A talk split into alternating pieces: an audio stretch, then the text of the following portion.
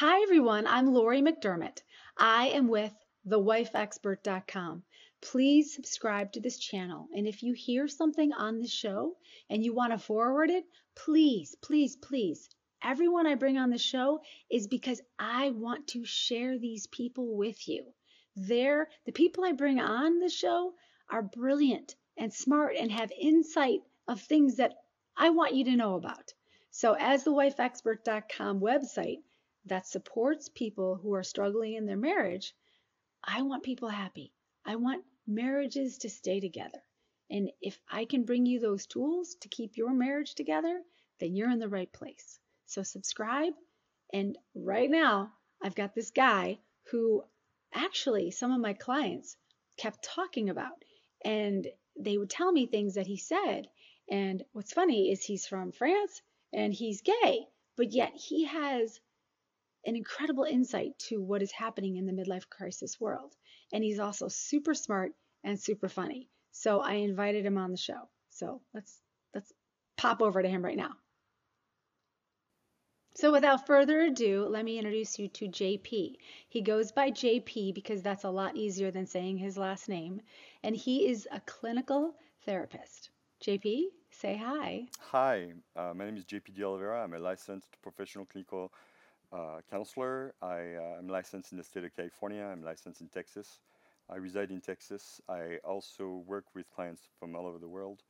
Uh, I take insurance in both Texas and California right now, and I have a profile on Alma if you uh, have Unum or Anthem and other uh, insurance. The only one I think I don't take right now is Blue Shield Blue Cross because for whatever reason. They're but, crazy. Yeah, but I also do private pay. So if somebody has a lot of disposable income and they don't want to go through insurance, you know, I'll take their card. never say no. I'll never um, say no um, to money, you know. Yeah, right. So Oh, the reason you came to me is because I coach a lot of women, mm-hmm. and there's been a couple of girls that just adore you. And their comment is, he is gay and he's from France and he knows this midlife crisis stuff more than anyone I have found. And I, as a, as a person myself who's been to therapy after therapy with my own husband when we were struggling, therapists are like finding a good therapist is like finding a good marriage partner. And everyone who has been rec- referred to you has really enjoyed you because of this perspective you have on what's happening in their life, which I, as a woman, personally find very interesting. And that's why I'm asking you on today because I wanted just to hear you talk about what your take is on what happens to people when they go through a midlife crisis. Can you share your thoughts on that? So, first, let's talk about uh, the underlying issue to midlife crisis, which is depression. Uh, mm. in, in the US of A, in America, as well as most westernized civilized countries such as France and Germany and England, there's a lot of pressure being placed on men. And uh, being a provider, being uh, educated, bringing in money, society, and so forth. And I'm sure other parts of the world might be the same, but I don't know enough about the other part of the world to talk about them, so I'm going to stick to what I know. Mm. And so in the US, men very early on are conditioned and socialized to be strong. And if you compare women to men, if you look at little girls and little boys, little boys are all about competing, competition. Who is the strongest? Who is the fastest? Who is the who climbs the fastest the tree? Who is the toughest? Little girls, they work on uh, communication and on getting friendly with one another, how to build relationship, how to make friends, how to stay friends, how to work through negotiate negotiation. That's why little girls will invest a lot of time on. Um, and it's, a stereotype, but it's a stereotype that's actually true. They will spend a lot of time on negotiating their relationship. If a friend does not like them, they will try to understand why. They will go back and forth. Boys are more like, who is the fastest? Who is the toughest? Who jumps the highest? And there are some boys who do have good uh, interpersonal skills, and there are some girls who are climbing trees. That's not what I'm saying. What I'm saying is like according to gender, and I know gender is a hot topic right now in our society, according to gender, women, the expectation of society, I expect women to be better at communicating, and men, they kind of get a pass because they're tough, strong, t- all this. That comes into play later on when you're an adult. If you're 22, 23, 24, 25 years old, and you're feeling a lot of uh, depressive symptoms, if you're emotionally uh, depressed, but and you're a man, chances are you're not going to address those issues. You're not going to go seek therapy. Um, it used to be that uh, women, when they are not feeling good, when they're not being themselves, your baseline is when you're happy and functional. But when you start being depressed, maybe you don't get out of bed, maybe you're tired all the time, maybe you eat too much, maybe you eat too little, maybe you're irrit- irritable. There's different symptoms that can indicate somebody's going through depression. Women will generally go and talk to someone about it. They will reach out and say, I'm not feeling like myself, I need help. They'll go to the doctor, they'll go to their friend, they'll go to their family. Men have tendency to cope, to use a cop out. They will gamble, drink, indulge in drugs, have multiple sexual partners. Uh, they will eat food, a lot of food. They will watch the same television shows. They may uh, engage in activities that are kind of daredevil activities, jump out of a plane, uh, you know, go skiing, whatever. Motor, uh, buy themselves motorcycles and and go uh, bike racing or whatever. Now, you take a man and a woman, they're married, they're in a relationship for 20 plus years, and they come to the age of uh, 40, 45. It could be 35, it could be as early as 35. And uh, what happens is that when they uh, get to that place, a lot of time they don't feel they have a way out where they can express how they feel. And so midlife crisis is a real thing. There's two things that can uh, really precipitate a midlife crisis. Uh, in my in my book, two two main things, but there could be more. Like uh, if a man uh, loses his dad, or a family member is a very important person in his family, and uh, which makes him aware of his own mortality, and he realizes he's next in line.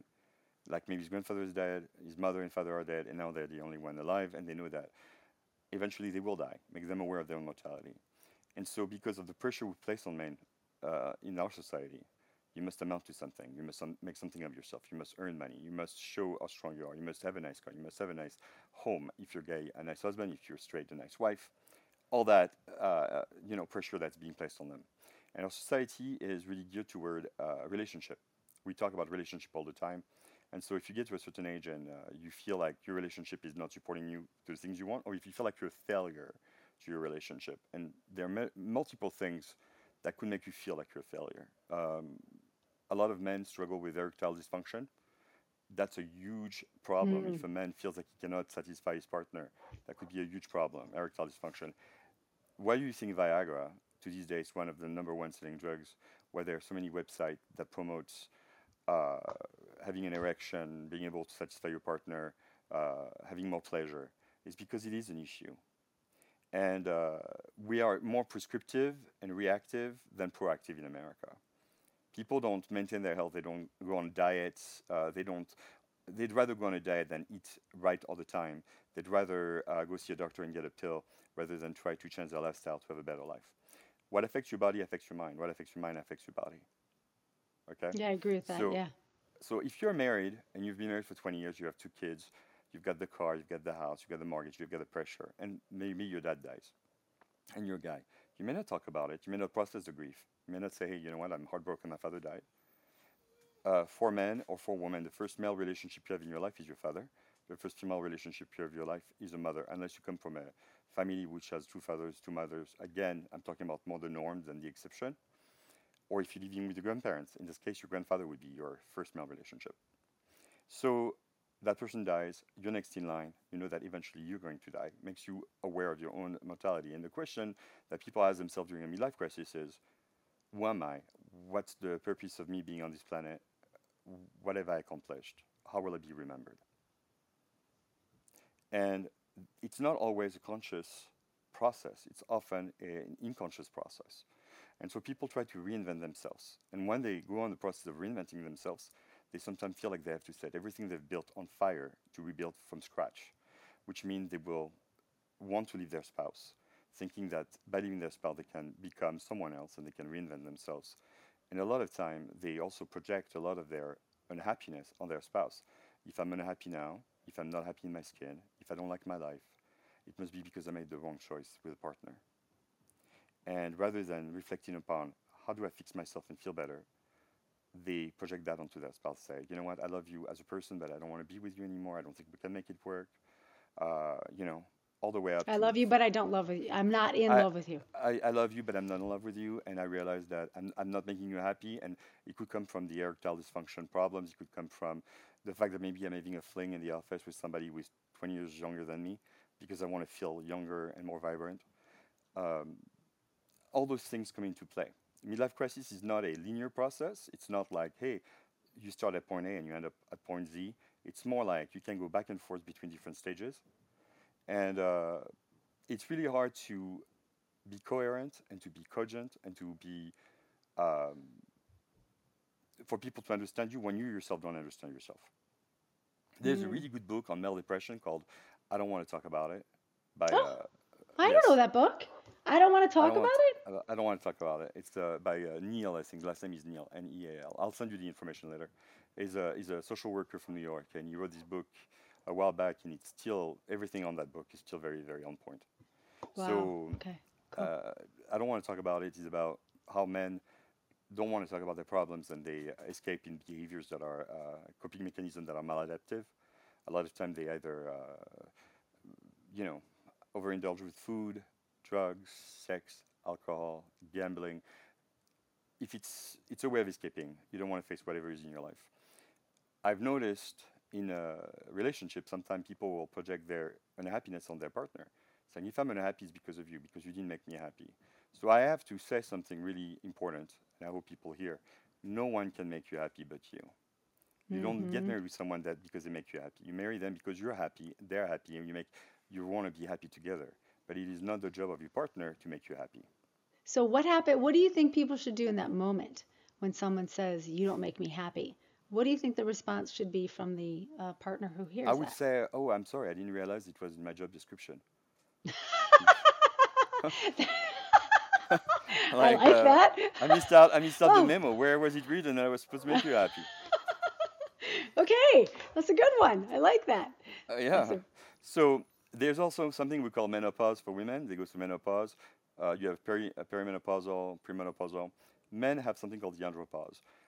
In America, we don't talk about it as much. spell it. Men, andropause, A N D R Oh, O, and yeah. andro, like men in uh, in Greek. hmm You got gene means female, andro means male.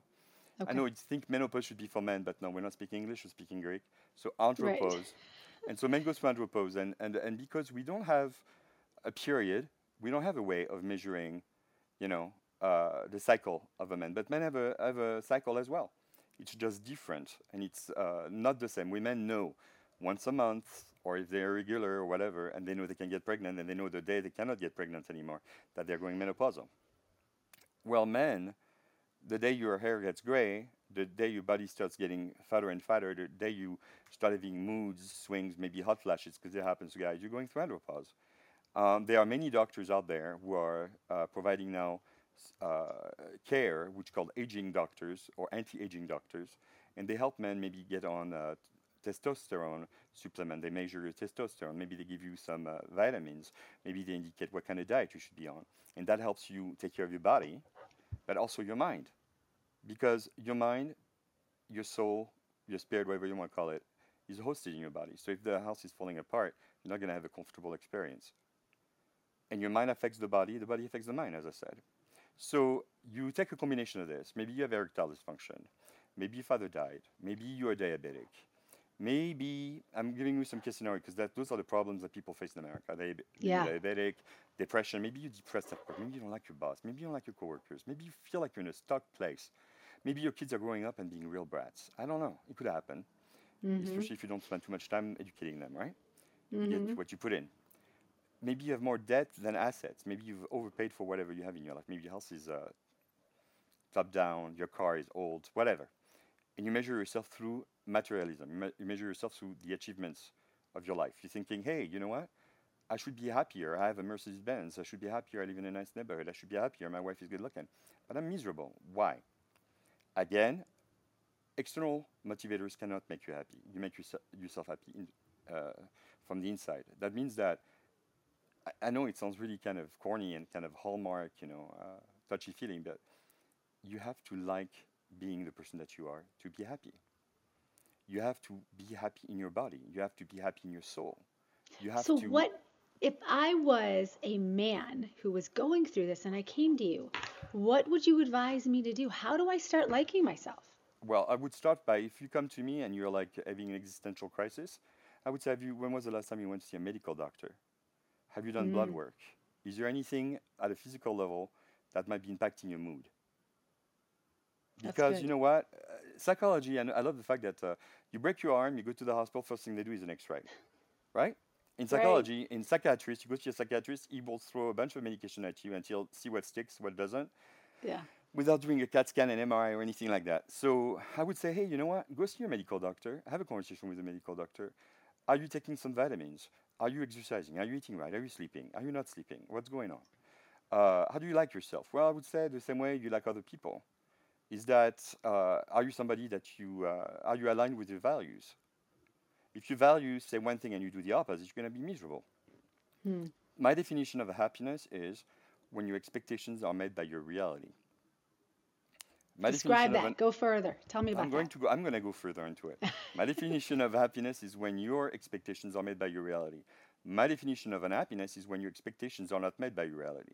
So you either change wo- your expectation, you lower them, you raise them, whatever, to, uh, to, to get the reality you want, or you change your reality to meet your expectations. So if you don't like the body you have and if you don't feel comfortable in your skin, go exercise. If you're not happy in your job, get a new job if you're in a job that's pretty good but you don't like the job for whatever reason and everybody's telling you you should be happy but you're not happy figure out what makes you happy. Also become grateful for the things that you do have. Happiness is about being grateful showing That's right. gratitude saying Yeah. thank you having joy in your heart. Yesterday i went to uh, target for example. I went to target. I had a few things. I wanted to buy a tree topper for the christmas tree even though i'm not christian but we have a christmas tree because we gotta have a christmas tree because my kid believes in santa and all that crap so Yes. we had a christmas tree Crap. well, he does. Sorry. He does. I'm sorry. I don't mean to offend anybody who might be religious. No, no, I'm just kidding. You ha- you I- have every right to be have your own right. opinion I about am a, I am a highly spiritual person, but I don't belong to any faith right now. I'm just Wonderful. I belong to the Church of I. So anyhow, I uh, I went to Target and I'm buying some uh, Christmas ornaments, and I, I decided I'm, I'm gonna get a cup of coffee because I need to treat myself, and they have a Starbucks. So I get in line, and there's a woman ahead of me, and we start talking, and she's telling me that life has been really hard, and uh, that uh, it's gonna be a really hard holiday, and that she's got many kids, and I'm talking to her, making casual conversation. We get to the counter, she orders a drink, and I look at the lady, and I said, "Put that on my tab. Don't let her pay for it." So but and I'm not telling you this so that I can feel good about myself. I'm telling you. And so I bought the uh, I bought myself a coffee. I paid for it, and she was shocked. And I'm like, "Happy holidays, Merry Christmas if you celebrate Christmas." And she goes, "Why did you buy my coffee?" And I said, "Because you know what, giving to you makes me so happy. It, Yeah. it feels me. It's a five dollar drink, right? Uh, Starbucks is overpriced. It's a five dollar five dollar drink. it is a cup of coffee, five dollars. You need a. Agreed. Uh, uh, so anyhow, I I paid for the coffee, and I felt so good. So good. Much Yeah. better than she did. She liked the drink, I'm sure. She left with it. She said thank you, and I wished her well. But this small gesture for her was a big gesture for me. It filled me up with joy for the rest of the day. So Yeah. being grateful is giving back, but also being cognizant when you give back to others and being happy to do something for somebody else. Mm. If you do it with the expectation that people need to thank you or you expect a return, then you're going to be miserable. Expectation, reality. If you do it with a desire to please others and have a good time and not care. I've done many things in my life for people and they didn't return the favor, and people said, Oh, you feel stupid, right? I'm like, No, because my intent was to do it for them. I didn't expect anything from them. That's right. Unhappy people are always expecting people to match them in their behavior. So maybe they'll put they'll throw you a birthday party that's out of this world. Their birthday come around, nobody thinks of them, and they feel miserable because nobody's doing for them what they've done for someone else. Mm. And uh, I say, if you do things with the expectation that it's going to be returned, you're going to be a miserable person. Because Mhm. some people take, some people give, some people do both, give and take. But you know, some people aren't able to give it. Some people don't have the empathy to think about how other people feel. We are all very different. This is a world of diversity, and we have to accept that not everybody thinks, acts, believes in the things we do, and we have to be uh, tolerant and accepting of others. Sometimes we have to tolerate them from f- from afar because they're toxic, and we have to say, "Hey, I like you over there." But um, the point is, well, yeah, if you meet somebody who is really dis- uh, difficult, you don't have to hate on them. You just have to distance yourself from them. Self-preservation. Yeah. Rule number one, you know, hierarchy of needs from Maslow. primary needs, first level of needs, is a need for primary need, food, shel- uh, food, shelter, and everything. Secondary needs is the need for safety. Third need is the need for socialization, making friends, having friends. Fourth need, self-recognition, having people recognize you. And the fifth need, higher need, is self-actualization, becoming something that matches yourself. I will say that people who go through midlife crisis may have their primary need and their safety need and even socialization need met, but they don't feel actualized. They don't feel individualized. They don't feel happy in their skin. And what happens is that midlife crisis is something that happens to someone, and their life implodes, and it affects everybody around them. It's like a bomb. You're a bystander, and you get blasted by their midlife crisis. So if you're the wife of a man who's going through midlife crisis, he may tell you that he's not, he's not in love with you anymore. He may tell you that he does not want to be with you anymore. But actually, what he's really saying is that he wants to change who he is as a person, and he thinks the easiest way to change his life is to change his environment, which is the last thing he should be changing. He should be working on himself. He should be doing some self-reflection. He should be doing some journaling. He should join a men's group. He should go, uh, if he, he, believes in God, he should go talk to his pastor, to his rabbi, to his priest, to whoever is a spiritual leader in his community. He should be working on that. He should be working on the inner, in, in inner person, not the outer person. However, we live in a society where we tell women, if you lose weight and if you put makeup on, you'll find a husband. That's the society we live on. We have makeover shows where women go in and they are wearing a uh, uh, sweatpants and a uh, no makeup, and their hair is all messed up. And by the end of the show, they have a full ma- makeover, and their life's supposed to be better. What they and they have a husband walking out the door. Yeah, okay. Right. but what they don't understand is that six months later, she'll be back in her sweatpants, and she'll be, be fatter because her soul has not been nourished. And also, we don't need to change anything about ourselves for people to like us. You don't have to be skinny for someone to like you, and you don't have to be younger for someone to like you, and you don't have to be uh, blonde for someone to like you, and you don't have to be a Gemini for someone to like you. It, does, it doesn't matter. You are who you are, and people have to like you the way you are. And if they don't like you, that's the loss for them. There are 8 billion people on the planet Earth. Go find someone who likes you. But most and foremost, the first relationship you have is with yourself. So if mm. you don't mm. like yourself, how do you expect others to like you? And That's then, right. w- and when you meet people, some people have, are messed up. They have had hard lives.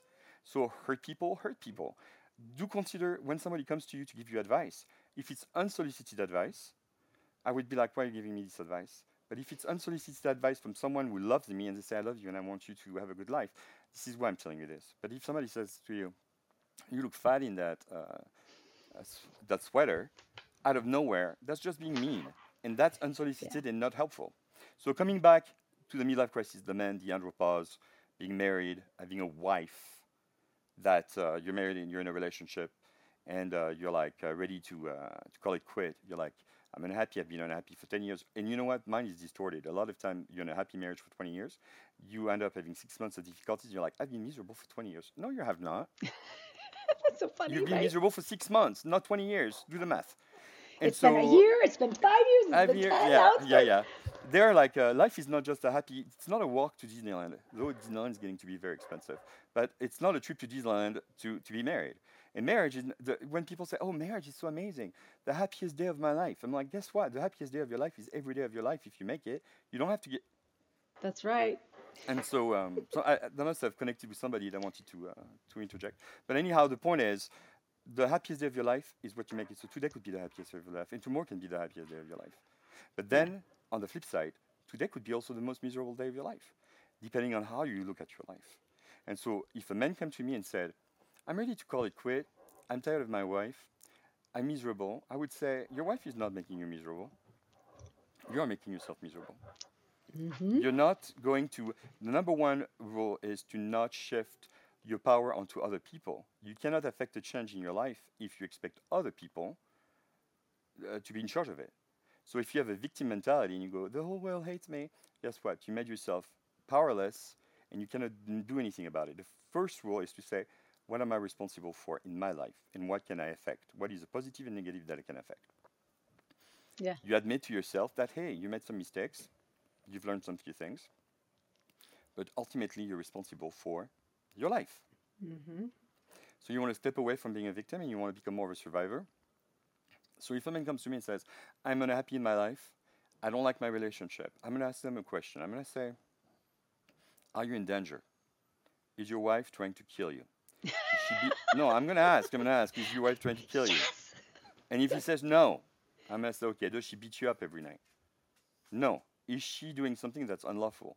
Does she run a drug smuggling business out of the basement? He goes, no. I'm saying there. Uh, does she uh, is she engaged with someone else? Like, does she have another relationship with someone else in the marriage? He might go yes. Sometimes it happens. He goes yes. And I'm gonna say, okay, what about your relationship do you not like? What's making you unhappy in your relationship? And he's go- a lot of times go, well, I am not happy sexually because people believe it or not, the average American couple has sex once a month. Once a month. A marriage where there's no sex, it's a marriage that's dying. Yeah. So how So- how does yeah, I have other questions. I don't know how to interject because everything you're saying I want to hear, but I have other questions. Tell Go me ahead, what to go do.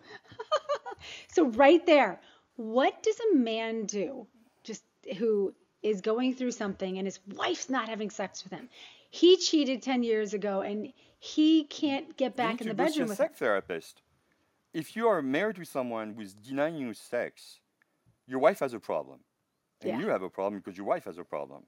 Yeah. You cannot be in a marriage, and if you're hus- if you're a woman and you deny your husband sex or use sex as a weapon to get your husband to do what you want, think again. Because if he's not getting it from you, he's going to get it from someone else.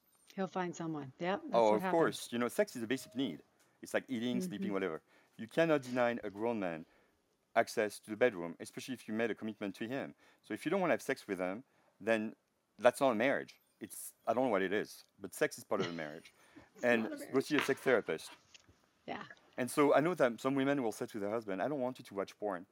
I'm like, there's no issues with porn as long as it doesn't become a crutch to functioning in society.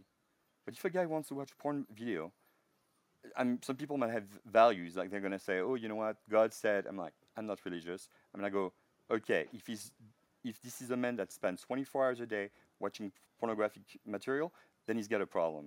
The same as having a glass of wine is not a problem, but having three bottles at night is a problem. So it's a matter of cons- uh, how you take it and what you do with it. I will say, if you're a man and you have a wife and you're straight and you'd rather watch porn than have sex with your wife, you've got a problem. Because you've got a willing participant in the bedroom and you have somebody who wants to love you. Sex is not just sex, sex is also a way of being intimate, of connecting with someone else. And if you're Yeah. like married to someone and you deny that woman sex and she denies you sex or whatever the, the issue is because you're not comfortable in your body, because you don't like it. Women have children. I've heard that a lot. I have had a kid and I don't look the way I used to, and I don't think my husband finds me attractive. I'm like, some guys will have sex with a piece of wood Yeah. they and, and, it's, and that sounds horrible when I'm saying, but they are like they're non-discriminatory. So if a guy marries you and he loves you and he tells you he loves you and he's attracted to you, trust it's the truth. Yeah. Most men don't want to get married. And I know that sounds like a terrible thing to say. Like uh, some dude has, uh, you go at two o'clock in a bar, you're female, you have a bunch of guys, you can you have your pick of who you want to sleep with. They are not going to be too difficult. Yeah. Women are more, diffi- are more difficult to please. Some women know, but the average woman is going to be the brake. She's going to be the brake to the pedal. She's going to say, no, uh, not on the first date, not on the second date, not on the third date, not on the fourth date, when I feel ready for it. But if you're married with somebody, if you made a commitment to be married with someone, and you say, I want to be married with you, and you say, every time you do something that I don't like, I'm going to say no sex, you're turning your relationship into a um, transactional relationship. Mm-hmm. You're trying to have power over the relationship through sex. You're no better than the husband who goes to cheat. Because in some ways, you're putting condition to your love and condition to access to the intimacy. And a marriage without intimacy is a marriage that dies. There is the woman, there's the man, and there's the relationship. Makes three. Honesty, of course, is important. I will tell you, I've seen people come to me, or I've talked to people, and they say, My husband's leaving me, or I'm leaving my husband, and I don't understand what's going on. And sometimes the husband is not being honest, the husband is not telling the whole truth. Uh, l- the last thing you should do when somebody tells you they want to leave you is become evil or turn into the vision of, turn into the projection they have of you. So, for example, if your husband says, your husband says to you, I'm leaving you because I found someone else or because I want to be alone. And then you, you, you burn his clothes and uh, you destroy his car and you do all this thing, right? All you're doing is giving him reason not to be with you. Even though deep down you're hurt, you have the right to feeling hurt. You have the right to, I'm feeling s- so much pain, right? I'm feeling so much pain, but that pain does not need to be extra, externalized toward the man. You don't need to take it and throw it at him. You can process it. But you have the right to your feelings. You have the right to, feel, to say, I'm feeling hurt. This is hurtful. I love you. I care about you. But you, that doesn't give you the right to call his friends and tell his friends all the dirty laundry or to go post something on Facebook or to go tell, uh, you know, I'm going to give you an example. In April, no, February. I love examples. Go ahead. Yeah, yeah I'm going to give you an example. In February this year, I uh, had a guy come to my house to do an estimate. He was a, contra- uh, a contractor. And um, he came to do an estimate. I ended up not hiring him. Very nice gentleman. And um, about two months ago, I got an email in my inbox from his email with pictures of himself naked. Uh, his wife sent me pictures of his, her husband naked from his business account. And she did that to all his clients. To, Why? To, because she wanted to hurt him because she thought he had cheated on her. And as a matter of fact, I talked to the guy and he never cheated on her. So I, t- I called him up and said, hey, dude, I just want to let you know I got uh, pictures of yourself naked and I deleted them. But I also wanted to let you know that uh, it came from your email account and it's, it's been uh, set up as to make me believe that it's coming from you.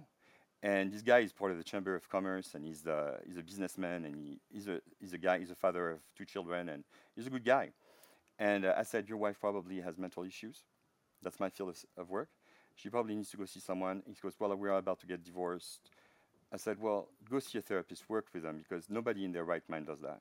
So she yeah. might be going through something. Give her a chance to explain, and for the sake of your children.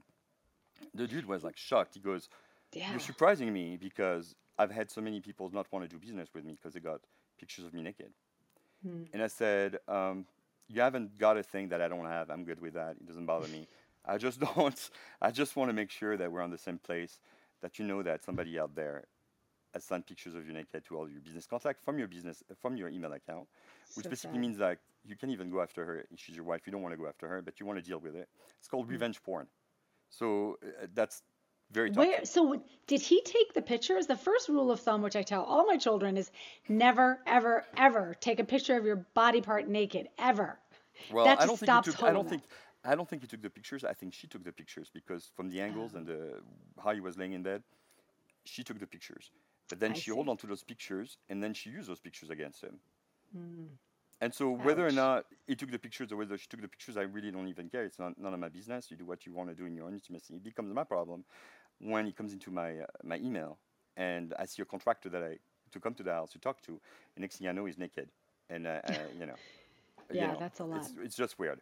So anyhow, uh, the long story short is that you don't ever want to treat someone in a way that's morally and legally reprehensible. You want to mm-hmm. you want to have a you know a line of conduct, and you want to stick to it. You want to be the best version of yourself. Because if they end up saying, I'm leaving you because of you, they can't justify it. They cannot say, I'm leaving you because of you. They're leaving you because of them. And they have to take ownership over that. Number two, don't give them a reason to play the victim and go, look at the way she's treating me. Yeah. You can feel sorry for yourself, you can have a pity party for yourself, but honestly, this is not very helpful. If your husband is leaving today, that means that so many months or years before that moment, there was not enough intimacy, not enough communication. There was issues going on that you ignored. Maybe he was depressed, you ignored it. Maybe you were not communicated and you ignored it. Maybe he was indulging with uh, drug and alcohol and you ignored it. Maybe he was sleeping around and you ignored it. You cannot ignore a problem. It will magnify. So if today you see your husband detaching himself from you, you need to re-engage and have communication. Have a date night once a week. Go out once a week with your husband and just your husband, not the phone, not the kids, not the dog. One date night. Um, make sure that you check in and check out. During the day, you get up in the morning, you talk to each other. At night, you, you check out how was your day, what happened. You make that time for each other. If you have kids, take care of your kids, but then the kids are in bed, you got to talk to each other. Don't spend your time in front of the television or on the internet. Be present with each other. If you go to a mm-hmm. restaurant, put the phone away, talk to each other. Have a contract where you make commitment to each other, where you say, I will have sex with you so many times a month. I will uh, be, no, I will. That's an important thing because yeah. you know what? If you have kids, I'm going to be honest. If you have children, you have to schedule it. If you don't schedule it, it will never happen. Yeah. Unless you're happen. like uh, after church on Sunday and the children are grandmas. I mean, like it's boring. But you gotta you gotta schedule it, and you have to make yourself uh, available. Take a trip once a month. Do something fun for once a month. And It is not. It's about experiences. Be each other's best friend and partner, and have fun with each other. If you don't create that for each other, you're gonna be miserable. You're going to be living with somebody else. You're going to be uh, rooming with a roommate that you don't really like anymore. You're going to feel like it's a, a habit. You're going to be unhappy. And I will tell you, I will tell guys, go around and look at other uh, other men looking at your wife, you'll realize that other men sometimes look at your wife in a way that you're not able to look at your wife because they know what you've got when and you don't take that into account. And same thing with women. Look at your husband as a, you may be looking at somebody else. Maybe your mind wanders because nobody's perfect. Look at your husband the way other people would look at your husband. Yeah. But be communicative. Right. Talk to each other. It starts with communication. If there's no communication in marriage, there's no marriage. Yeah. So. So what do you what do you think happens? Like, do you think um, does anything happen? I know there's everyone. Just so you know, JP has a dog that he's locked out of the room, and you can hear the dog going because mm, it wants to be in there with him. Um, what do you think happens in childhood? Does anything from childhood show up in part of the midlife crisis? What's your of, thoughts on that? Um, you know what? Whatever it's, uh, you know, we have different at- attachment style. That's another theorist. That's John Bowlby, uh, B O W L B Y, John English psychiatrist discuss attachment uh, style. You've got a secure attachment. You grew up in a safe environment. Mom and dad are there. You need help. They're supportive. Secure attachment. You go through life not feeling the need. Then you've got. Uh, is that a good thing? Secure attachment. Do you think people have failures from that? Okay, that's a good. No, okay. no. Secure attachment is good. That's what we want. Okay. Then you have fear of abandonment. If your mother or father left you when you were a young child, and you grow up thinking that the more important people in your life are going to walk out, uh, walk away from you, then guess what? You enter a relationship and you think you're, you're waiting for the other shoe to drop. You're thinking, as soon as I don't do something that he wants me to do, or she, I do something she doesn't want me to do, she might just walk out on me. And uh, that happens. That's fear of abandonment. Then there's the fear of rejection, which is you're afraid of going toward people because you're afraid they're going to push you away because you're not good enough, because you're not worthy enough. And then there's a fourth kind, which is the fear of rejection and the fear of abandonment, which is like the whammy, you know, you've got everything. Mm. Attachment styles are not stagnant. That means you could be born with a, you could be raised with a secure attachment and, and develop a fear of abandonment through a bad relationship. You could be born with a, uh, and raised with a fear of abandonment and then work on yourself and become secure. It is not stagnant. It doesn't stay in that place forever. You got to work at it as well. But let's say you're in a marriage and you are the wife is afraid, uh, is very needy because she's afraid of being abandoned. Uh, behavior is very needy all the time.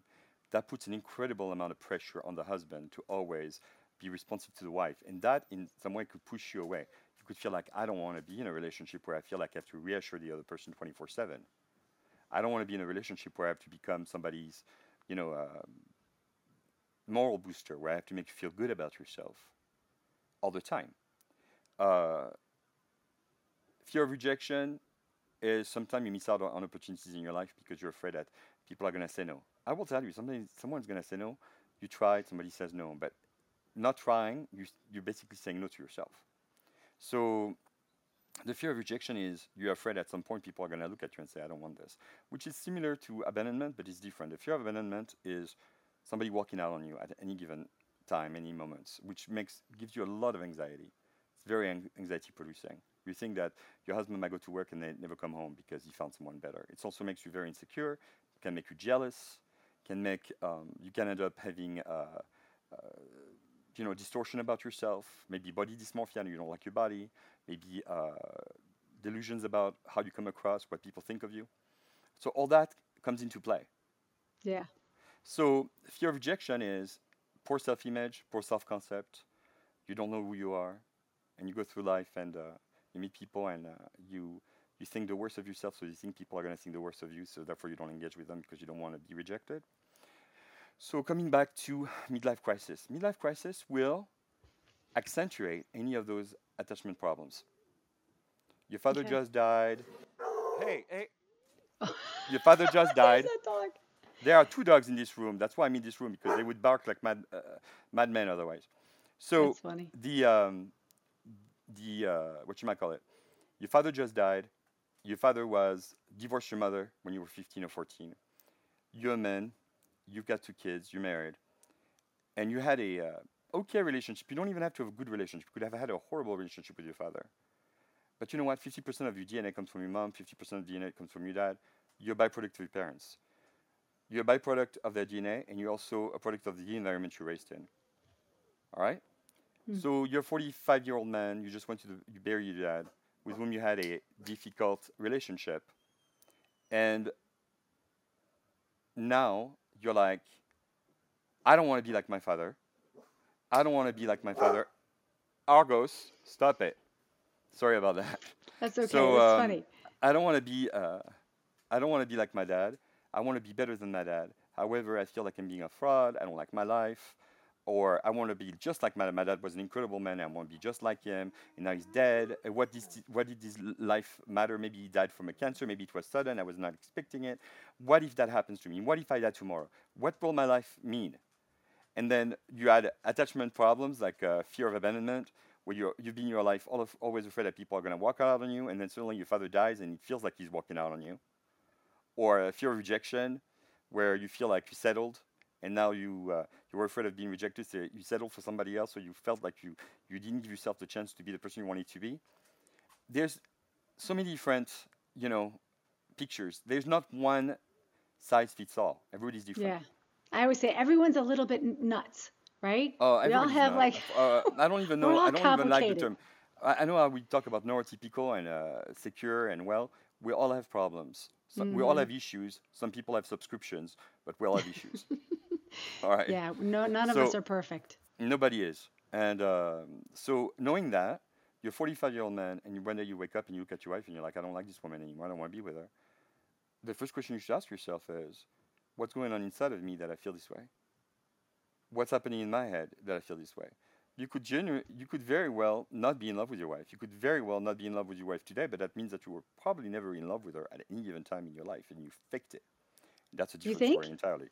Yeah, Oh. some people get married and they, they, they married a person and they, they are not in love and the uh, their marriage is a sham and they are not really in But they walk you so you're telling me people knowingly walk down the aisle knowing they're not in love with their spouse? Yeah, that happens. What if they think they're in love and that's why they no, got they married? don't. No, they may pretend they're in love. They may do it for societal pressure. They get to a certain age. They want to get settled. They want to have kids. They want to be married. Their religion maybe forces them to feel that way. They may not be authentic to themselves. I tell you what, if you're a gay man and you marry a woman, I don't care how nice your wife is. You're a gay man. So you Wait, could love say her. that again? If you're a gay man, Oh, you, if you men, start out gay, yeah. You're you not start gay fall. and you marry a woman, that happens. You marry Mhm. a woman, and then you're you're gay. You don't become gay overnight. It's uh, part of who you are. That's your identity. But some people don't want to be in touch with that. Some people say, "I'm going to overcome that." Well, so what happens with the guys who say, I tell their wives, I've never loved you. I've never loved I would you. say, uh, you know, I would challenge that. I would challenge that. I would say, "Okay, can you give me an example? Can you explain to me why you married me in the first place?" Yeah, well, then I you get all these like details No, of letters fine. that they've that's, written. That, that's fine. That's fine. I would say so. That means that every if you're telling me the truth now, that means every other time you talk to me, you were lying to me. Are you a liar? Mm-hmm. I would also say, you never loved me. It's fine if you don't love me anymore today, but can you say that in given time during our life you never loved me? He said, oh no, I loved you as a person, but I was never in love with you. Yeah, what do you do with that? I That love. I was in love with be- you, and now I'm not. That could be the truth. That could be the fact. Some people are like that. Some people are. Some people have never experienced love, or what we call love. You know, the the big uh, L. They meet somebody and they love them enough, and they settle. And that's not the partner's fault that they're selling. It's their fault they're selling. They're entering a contract knowing full well they're not going to be able to honor all the term of the contract. It's misrepresentation. It's you're saying, hey, you know what? I'm going to be there for you. I'm going to be your husband, but um, I we're going to make it work. We're to have kids. We're to have this. That's misrepresentation. It's like uh, me selling you a car and telling you it drives and it doesn't drive. It looks like a car, So, but it's Pete, you're telling me people do that? yeah, A lot of that. people? I don't know about a lot of people, but I know some people do it. The world is filled with. Uh, you said uh, a little bit is nuts. Everybody's a little bit nuts. I think some Yeah. people are a little bit. So, I th- how does a wife know if her husband says to her, "Yeah, listen, I you forced me to marry you. I never I never wanted to marry you. I never really loved you." And she's like, "He's nuts. He did want to marry me. It was his idea. He asked me. I've got all these cards and proof that he he and so it doesn't matter. I, you know at that point, I would not even enter the debate. I would not even start that debate with that person. I would say, okay, you know what? You don't want to be married right now. You don't love me right now. You need to figure out. No, you need to figure out who you are. Figure hmm. yourself out. Sort yourself out. You can't. You when if a child, if you have a kid in a grocery store and a child is having a full-on meltdown for a bag of candy, you don't engage. You wait them to calm down, and then you have a conversation with them. Having conversation so with it, somebody who's in a crisis mode, midlife yes, crisis is in the name, right? yes, Who is not aware they, they're in a crisis mode, and you go and try to have a rational conversation with them in that moment, everything that's going to come out of their mouth is going to be bullshit. Right. They're in a crisis mode.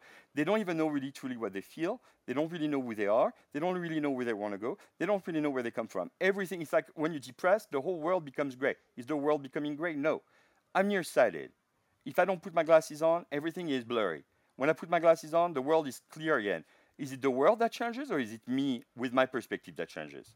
True. The point is, a man goes to his wife and says, I never loved you. I am unhappy And I life. have that. I have that. Okay, that happens all the time. I would say to that woman, take a step back because that's his problem. He's experiencing it at his level. You have a different experience from him. You had different memories from him.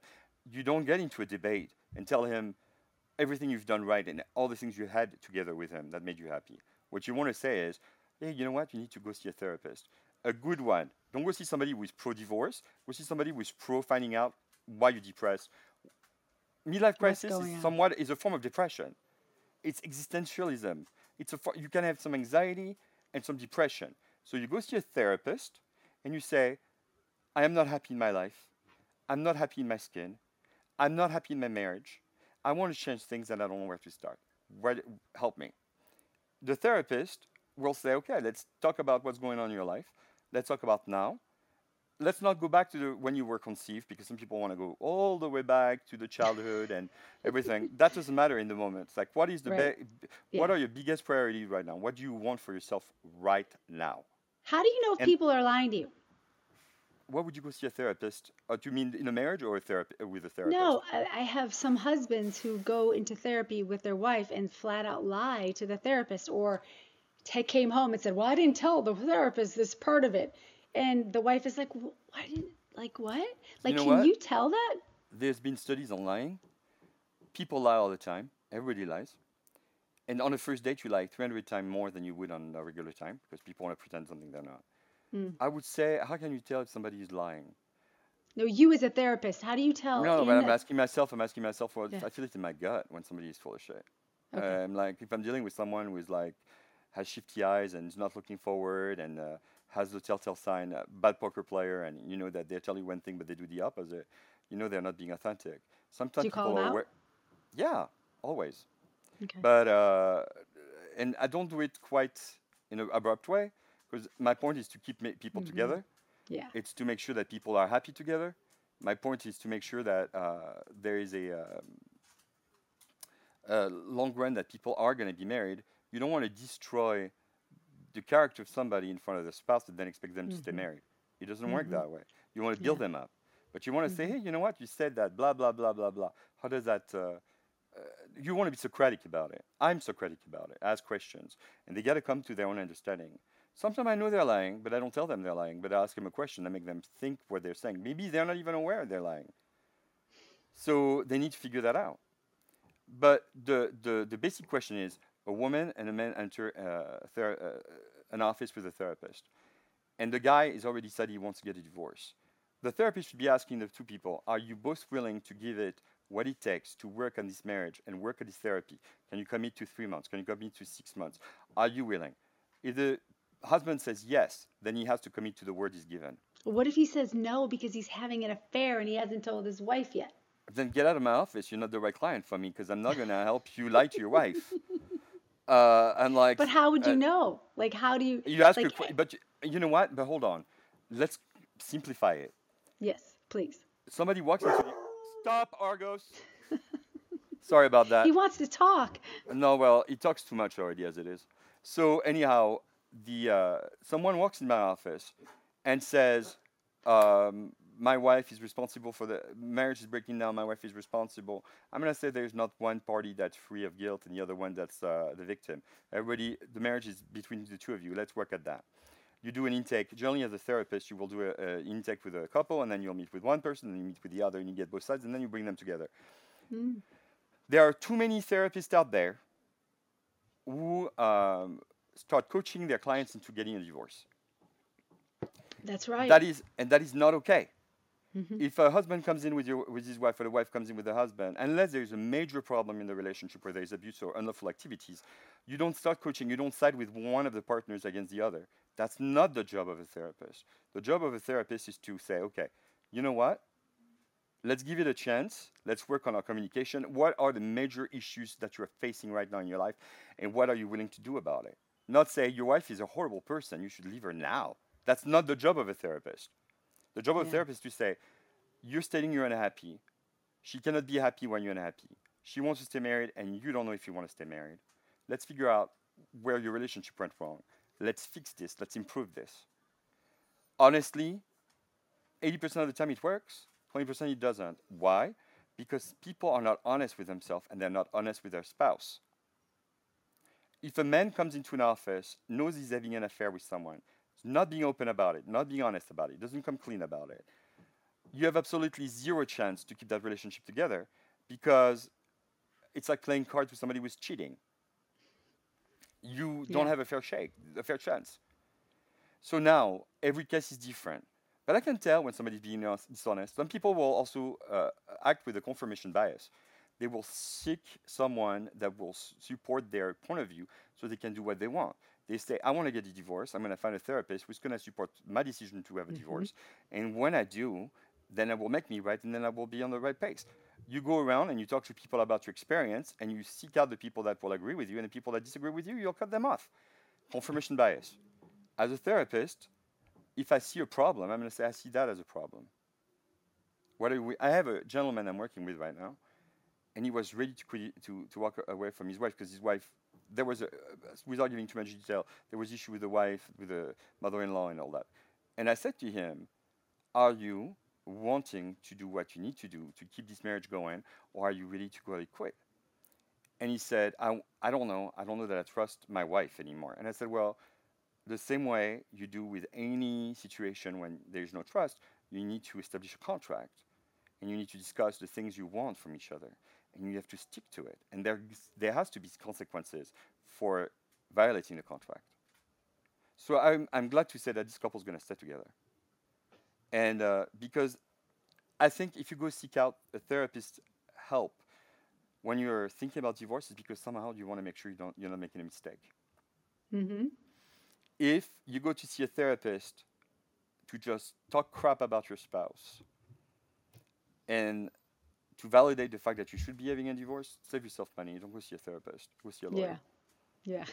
Yeah. Uh, That's you're gonna right. need it because like, getting married is uh, expensive. Getting divorced will rob you of everything you've ever worked for.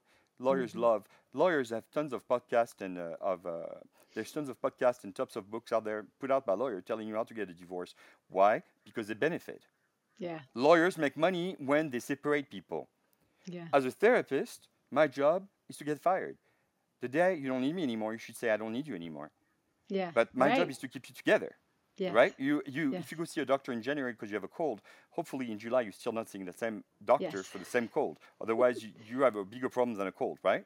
Yeah. Therapy is the same. If you go seek, seek out a therapist for psychoanalysis, which is some type of therapy, if you're going for marriage and family therapy, or if you want to have just maintenance therapy, maybe you see a therapist once a week for a year and then you go once a month. And then one day you say goodbye to that therapist and it's okay.